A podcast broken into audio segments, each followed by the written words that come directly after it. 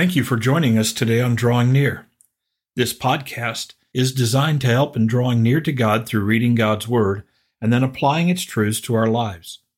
If I can be of assistance to you, feel free to reach out to me through my email address in the description section of this podcast. We have finally reached the city that Jesus has been traveling to. It's been an eventful journey healing, teaching, redeeming. And as we walked with the Lord, we heard his prophecy and his plea. He said, I'm going to leave. He told his disciples he was going to die. It seems that the disciples were unaware, blind. But we also heard him say he will return return from the dead, return from his Father. Today, on drawing near, Jesus arrives at the Mount of Olives. It was here that he delivered the Sermon on the Mount recorded in Matthew's Gospel. It is here that he will prepare to enter Jerusalem. I encourage you to take your Bible and turn to Luke chapter 19 as we gaze upon holy ground. And as we prepare for today's study, let's pray together. Father in heaven, we give thanks to you for Jesus' life, for his ministry, for all his wondrous signs, all of those works that testified to who he is, your Son, God, the Messiah, our Savior.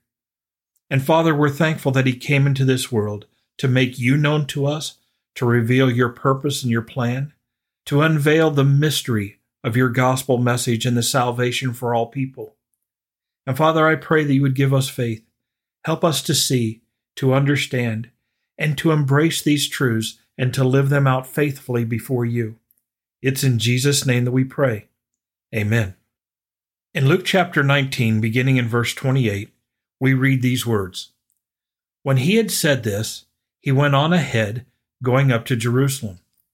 Jesus has just finished talking to his disciples about the stewardship parable, where he gave a mina to ten different servants. He went away and he came back. Now he moves on to Jerusalem. Evidently, he was close, but now he's heading to Jerusalem. He's going up to the holy city. In verse 29, we read, And it came to pass when he drew near to Bethphage and Bethany at the mount called Olivet, that he sent two of his disciples, saying, Go into the village opposite you, where as you enter you will find a colt tied, on which no one has ever sat. Loose it and bring it here. And if anyone ask you, Why are you loosing it? Thus you shall say to him, Because the Lord has need of it. So when Jesus reaches the Mount of Olives with his disciples, a place that he had been to probably several times. He had taught here, he had ministered with his disciples here, he had visited friends in the area. You may recall in John's Gospel that prior to this event, Jesus had gone to Mary and Martha's house and had raised Lazarus from the dead. Luke does not record that event. So we know other things happened in Jesus' life and ministry as he traveled toward Jerusalem other things than just simply what Luke has recorded. And we need to read all of the Gospels to get the full account of these things. But God wants Luke to share these things. And some of them are similar with Matthew and Mark and even John, but some of them are distinct. And so when he gets to the Mount of Olives, he tells his disciples to go into the village opposite you, not Jerusalem, but a little village. And he said, When you enter, you're going to find a colt there. Had Jesus arranged for this? We don't know. Or maybe simply Jesus saw this because he is the Messiah and he is God, God incarnate. So he tells his disciples to go find a colt, and this colt he describes as one on which no one has ever sat. It's a young donkey, and no one has ever ridden on this donkey. No one had ever sat on it.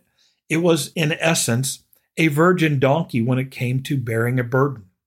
And he says, Loose it and bring it here. But before he sent his disciples on, he tells them, And if anyone ask you, Why are you loosing it? Thus you shall say to him, Because the Lord has need of it.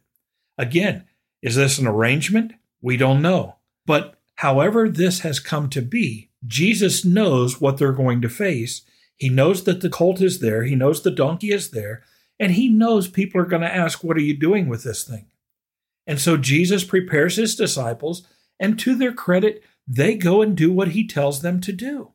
In verse 32, so those who were sent went their way and found it just as he had said to them. But as they were loosing the colt, The owners of it said to them, Why are you loosing the colt? And they said, The Lord has need of him. Then they brought him to Jesus, and they threw their own clothes on the colt, and they set Jesus on him. There are several observations we need to make. What is taking place here? Well, if we went to Zechariah chapter 9, verse 9, we would read these words Rejoice greatly, O daughter of Zion. Shout, O daughter of Jerusalem. Behold, your king is coming to you. He is just and having salvation, lowly and riding on a donkey, a colt, the foal of a donkey. Jesus is fulfilling prophecy, messianic prophecy. He is the Messiah. He is the King of Israel, and he's coming to them. But as Zechariah says, he's coming to them lowly. He's not riding a stallion like he will when he returns at his second coming. He's entering Jerusalem on a colt, the foal of a donkey. Jesus is the Messiah. He knew what was written, he knew what needed to be fulfilled, but what's getting ready to take place as he rides down this mountainside, as he leaves the Mount of Olives, the people are going to rejoice. And we're going to see that in our next study. Jesus is King of Kings and Lord of Lords. He is the one who humbled himself, took upon the form of a man, became human, and humbled himself, being God, and became servant, a servant who died on the cross for our sins. He becomes the Lamb of God who atones for the sin of his people. He does this while being King of Kings and Lord of Lords. It's an incomprehensible event. And no doubt, in some way, shape, or form, the disciples who knew the prophecy of Zechariah and the people who knew the prophecy of Zechariah expected Jesus to enter Jerusalem and be the conquering king of Israel. And yet, that's not what happens at all.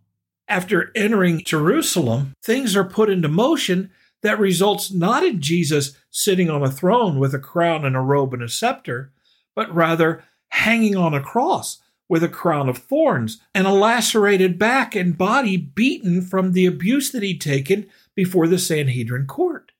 This is what's going to take place. And it had to turn everything that the disciples thought, everything the people who saw Jesus riding into Israel thought, it had to turn all of that upside down. And instead of being the king, he becomes a mockery, a sham, a pretender, at least in some of those eyes. They spat upon him. And yet, Jesus, knowing all of these things from the beginning, continues to take step after step after step in doing exactly what his Father called him to do atoning for our sin so that the kingdom of God could come in the hearts of his people now and then eternally, permanently, physically when Jesus returns the second time. It's an amazing passage of scripture. And now we're in Jerusalem. Now he's on the donkey and now the people are going to rejoice. And we see that in verse 36. And as he went, many spread their clothes on the road. Lord willing, we'll pick up from there in our next study. Father in heaven, we thank you for your word. We thank you for the way the Old Testament opens the door to the New Testament. The New Testament confirms the Old Testament.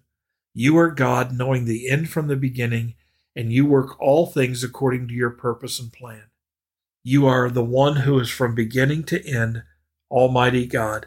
And we thank you for your purpose. We thank you for your glory, your grace, and your mercy. And we ask, Father, that you would help us to understand these things. We ask, Father, that you would awaken our eyes and our hearts so that we would be amazed and enamored, awed by your great revelation of love and the gospel message through Jesus' death, burial, and resurrection. Help us, Father, to wholly embrace these truths and to appreciate them the way that we ought to. We ask these things in Jesus' name. Amen. Thank you for studying with us today. You can subscribe to this podcast on Apple Podcasts, Google Podcasts, Spotify, TuneIn, or the Facebook page Drawing Near. Drawing Near is a ministry of FBC Tipp City based on the truth that if we will draw near to God, He will draw near to us.